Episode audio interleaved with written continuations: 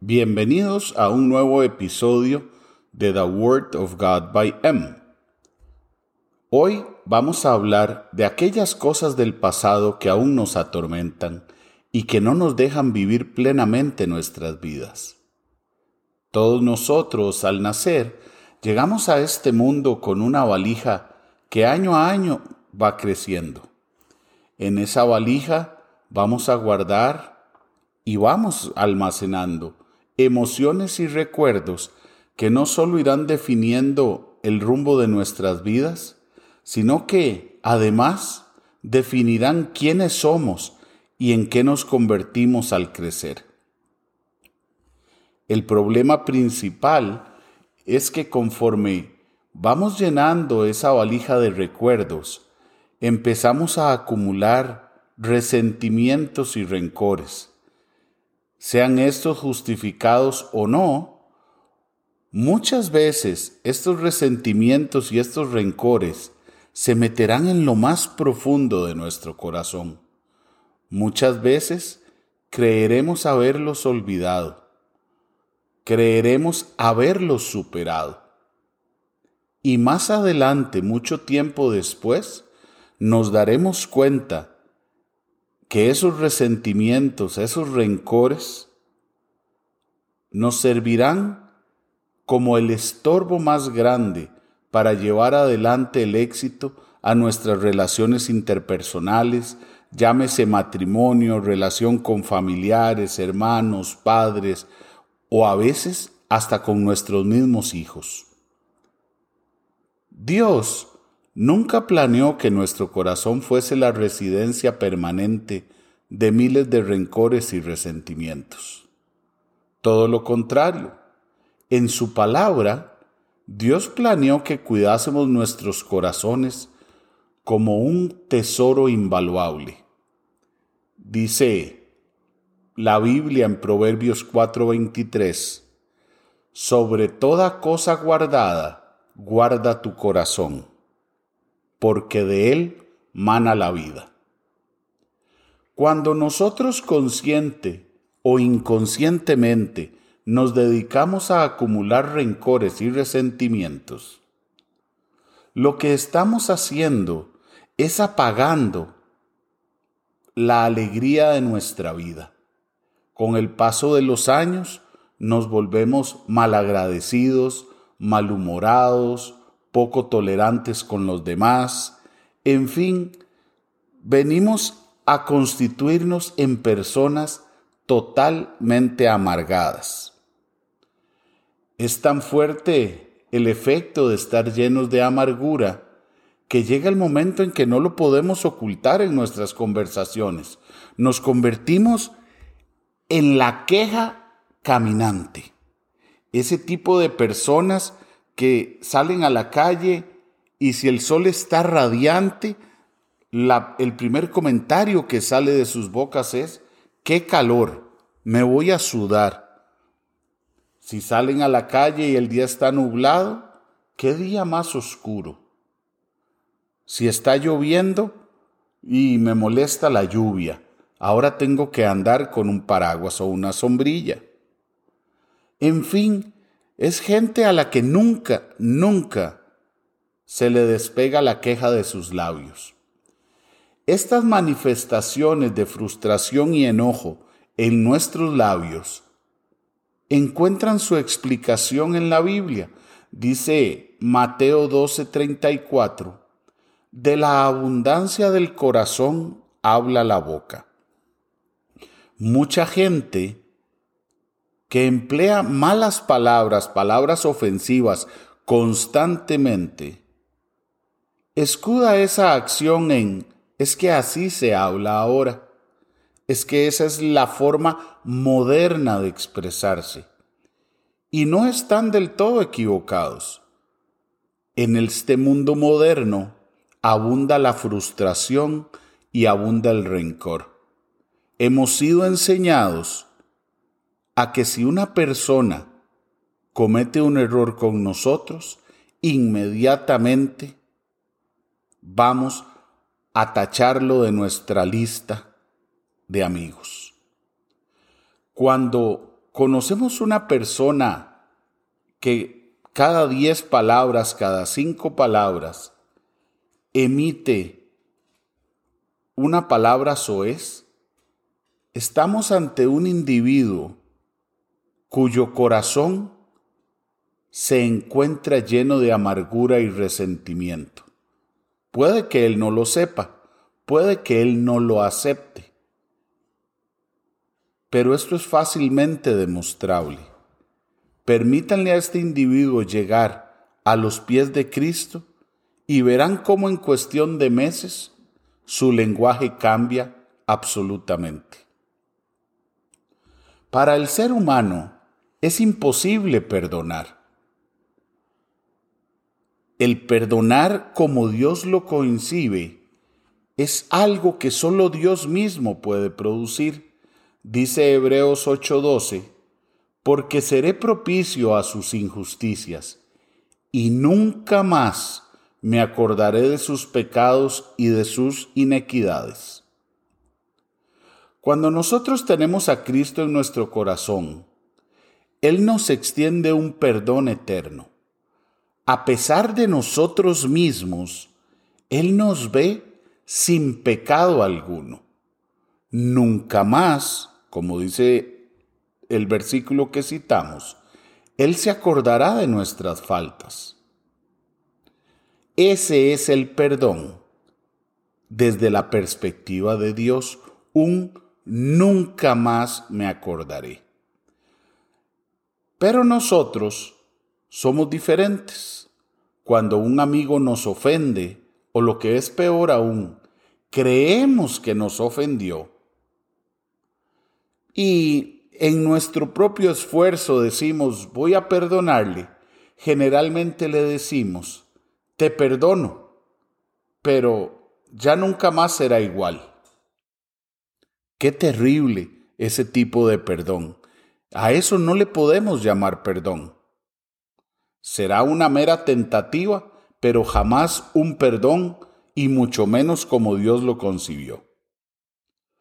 Cuando se llevan estas actitudes al matrimonio, lo que estamos haciendo es escribiendo la receta de un desastre. Resulta que nuestro cónyuge comete un error y ya ustedes saben, después de la discusión, las ofensas y todo, pasan, no sé, minutos, horas, a veces días o semanas, y le decimos a nuestro cónyuge, te perdono, mi amor y creemos y damos a creer que ya todo es un tema del pasado. Sin embargo, a la próxima discusión volvemos a echar mano de aquello que creíamos olvidado. Porque para poder ganar la razón, necesitamos sacar el basurero entonces no perdonamos realmente. Nuestros perdones generalmente son simplemente una palabra, pero no una acción definitiva. La acción definitiva de olvidar, de no volverlo a mencionar. Existen muchas razones por las que podemos justificar el estar resentidos con alguien. Sin embargo, Dios no planeó que llenáramos nuestro corazón de amargura y de odio. Dios planeó que perdonemos las veces que sea necesaria, las veces que nuestro corazón lo amerite. El perdón es algo que nosotros necesitamos para evitar tener una vida llena de juicios y de amarguras. Una vida en la que pasamos juzgando a los demás. Una vida en la que crecemos en orgullo creyendo que somos los dueños de la razón. Yo he visto grandes hombres de Dios de un momento a otro olvidar el perdón como Dios lo entiende. He visto no incrédulos, no personas que son nuevas en su relación con Dios, no, personas que son creyentes de muchos años, echar a perder su relación con Dios y su ministerio sencillamente porque fueron incapaces de perdonar. Y muchas veces de perdonar aquello que no existió, sino aquello que se inventaron en su imaginación. Lo más triste es ver este tipo de personas caminar por la vida con las herramientas para sanar su corazón y verlos determinados a la autodestrucción. Dice Mateo 18, versículos 21 y 22. Entonces se le acercó Pedro y le dijo, Señor, ¿cuántas veces perdonaré a mi hermano que peque contra mí? ¿Hasta siete? Jesús le dijo, No te digo hasta siete, sino aún setenta veces siete. Esa es la definición del perdón de Dios, un perdón que es para siempre. Tenemos que entender que el dejar de hablarle a una persona es un fracaso para nuestra vida. Cuando tomamos la decisión de no hablarle a una persona y lo que es peor aún, de hablar mal de otro, lo que estamos haciendo es inyectándonos a nosotros mismos el veneno de la amargura. Hace unos años, un hombre de 36 años me dijo, usted no entiende lo que me está pidiendo. Usted me está pidiendo que yo, me, que yo perdone a mi padre, pero mi padre me abandonó. Me abandonó a mí, abandonó a mis tres hermanos y a mi madre cuando yo apenas tenía dos años. Usted no sabe lo que nos tocó pasar, me decía este hombre. Vi a mi mamá ponerle más agua a la sopa. Vi a mi mamá dejar de comer para que nosotros sobreviviéramos. Usted me está pidiendo lo imposible, me decía esta persona, porque mi padre nos hizo mucho daño. Cuando yo le pregunté, ¿y desde hace cuánto tienes ese rencor y ese resentimiento contra tu padre? Él rápidamente me contestó y me dijo, desde que tengo cinco o seis años. En ese momento le dije, vamos a ver esto desde una perspectiva totalmente espiritual.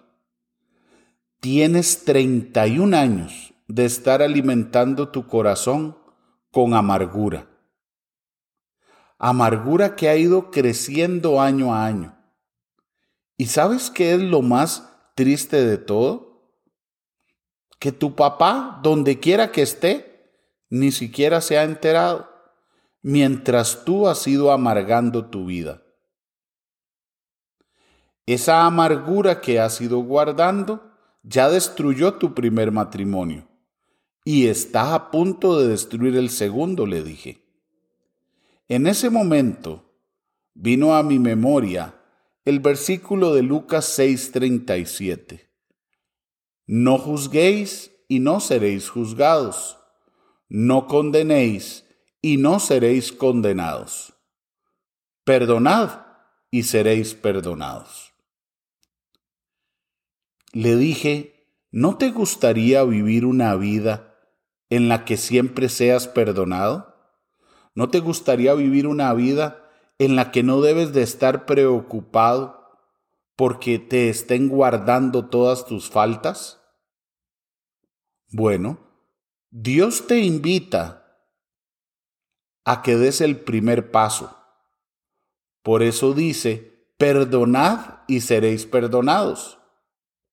Primero debemos tomar la acción de perdonar. Una vez que hemos tomado la decisión de perdonar, automáticamente activaremos todos los perdones a nuestro favor. Le dije a esta persona, ¿no entiendes que ese resentimiento contra tu padre te ha venido destruyendo día a día? Pero también no has puesto atención que en lo que juzgas te condenas. Ya dejaste un hijo abandonado en tu primer matrimonio. Vas camino de abandonar a los dos hijos que tienes en tu actual matrimonio. Todo porque has decidido vivir una vida llena de amargura. Lo invité a que recibiera a Cristo en su corazón. Lo invité a que se determinara a perdonar de la forma en que Dios nos pide que perdonemos. Esta persona aceptó la propuesta. Estuvo decidido a cerrar las heridas del pasado. Heridas que habían destruido su vida y que estaban a punto de destruir lo que quedaba de ella. Hace como seis meses, ocho meses, él me contó que se encontró con su padre. Y lejos de reclamarle lejos de llamarlo irresponsable o cualquier otro tipo de adjetivos, él le dijo, papá, no tengo nada que cobrarte, no tengo nada que reclamarte. A partir de ese momento, me comenta él, su vida dio un giro de 180 grados me cuenta que ha logrado experimentar una libertad en su vida. No solo libertad para que los demás se equivoquen, sino para no juzgarse tan duro a sí mismo cuando él se equivoca. Tienes que entender que el perdón es la escoba que Dios nos dejó para que cada día barramos nuestro corazón y alejemos de él cualquier resentimiento y cualquier amargura. En el momento en que nos determinemos a vivir una vida sin resentimientos y amarguras, Dios nos dejará ver el plan que tiene para nuestras vidas. Hay miles de razones por las que podemos estar enojados con el prójimo, con la esposa, con un hijo, en fin, con quien sea. Sin embargo, a través de la Biblia te darás cuenta que Dios planeó que creciéramos en misericordia hacia los demás, que creciéramos en perdón hacia los demás. Y si tú estás casado Tienes que aceptar, como lo digo yo que tengo veintitantos años de casado, que el matrimonio es ese lugar perfecto que Dios escoge para entrenarnos en el perdón. Dice la Biblia en Efesios 25 que nosotros los esposos debemos amar a nuestras esposas como Dios amó a la iglesia.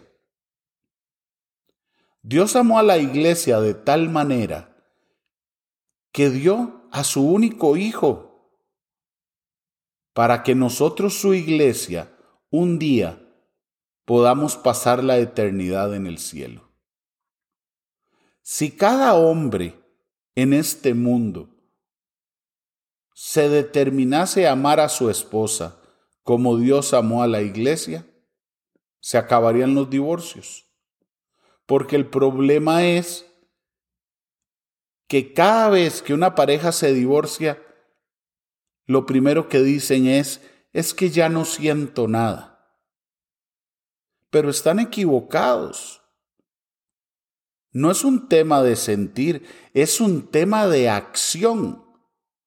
Si cada vez que mi pareja se equivoca, yo me determino a perdonar, voy a vivir una vida limpia, a donde no voy destruyendo a la persona que amo con mis propias manos.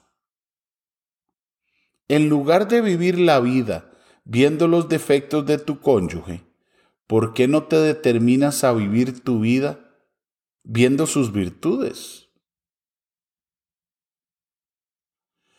Dice Efesios 4:32, y ya, no, ya vamos llegando al final del mensaje. Antes, sed benignos unos con otros, misericordiosos, perdonándonos unos a otros, como también os perdonó a vosotros Dios en Cristo. Dice Colosenses 3:13, soportándonos unos a otros y perdonándonos unos a otros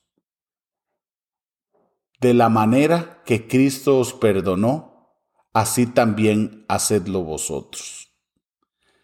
Quiero terminar con estos dos versículos porque hoy quiero que te determines a vivir en el perdón, no en el juicio hacia los demás.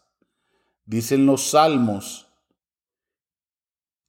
que es bienaventurado aquel que no se sentó en silla de escarnecedores Nunca te sientes en la silla del juicio a juzgar a la gente que te rodea.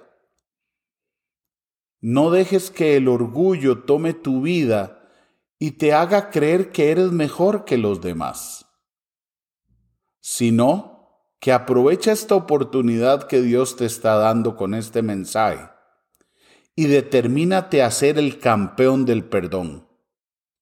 Revisa tu vida desde que naciste hasta hoy y pon atención a ver si hay algo que perdonar. Aquel compañero que te molestó en la escuela, en la secundaria, cosas de tus padres, de tus hermanos, en fin, tú sabrás qué debes de sacar de tu corazón y entregárselo a Dios. Espero que hayan disfrutado de este mensaje. Nos reencontraremos la próxima semana. Si tienes dudas o preguntas, no olvides enviarme tu email a la dirección the word of God by m gmail.com. En la descripción del podcast está escrita la dirección para que simplemente la puedan copiar y me puedan así hacer llegar sus comentarios, sus preguntas y cualquier tema o sugerencia que tengan. Si disfrutaron este podcast, por favor no dejen de recomendarlo a sus amigos y familiares. Y me despido recordándoles que siempre que puedan, saquen un tiempo para Dios. Que tengan muy buen día.